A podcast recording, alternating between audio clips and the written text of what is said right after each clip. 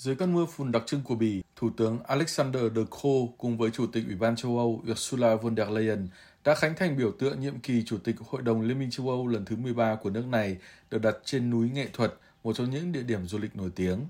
Cả hai nhà lãnh đạo cũng đập vỡ thanh sô-cô-la khổng lồ mang logo của quốc gia chủ tịch để công bố sự kiện.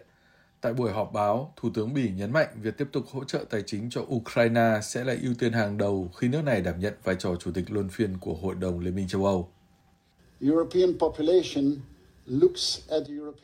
Người dân châu Âu trông chờ vào Liên minh châu Âu. Họ kỳ vọng Liên minh châu Âu sẽ bảo vệ họ, tăng cường phúc lợi cho họ và chuẩn bị cho một tương lai chung, một tương lai chung của châu Âu với Ukraine ở vị trí trung tâm.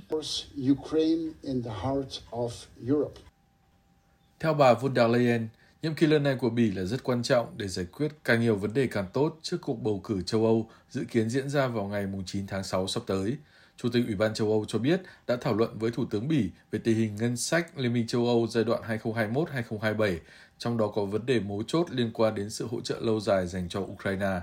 Đây cũng sẽ là chủ đề chính của Hội nghị thượng đỉnh bất thường châu Âu diễn ra vào ngày 1 tháng sau.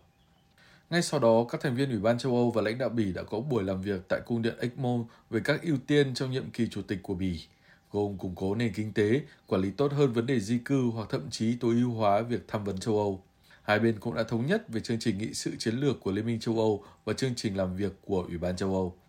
Buổi tối cùng ngày, lễ khai mạc chính thức nhiệm kỳ Chủ tịch Hội đồng Liên minh châu Âu của Bỉ đã diễn ra tại Cung điện Mỹ thuật với sự tham gia của Chủ tịch Ủy ban châu Âu Ursula von der Leyen cùng toàn bộ các ủy viên châu Âu. Sự kiện được đánh dấu bằng buổi hòa nhạc với các tác phẩm âm nhạc độc đáo của tác giả Jeff Neve nhằm tri ân các nghệ sĩ vĩ đại của Bỉ, những người đã có ảnh hưởng quốc tế.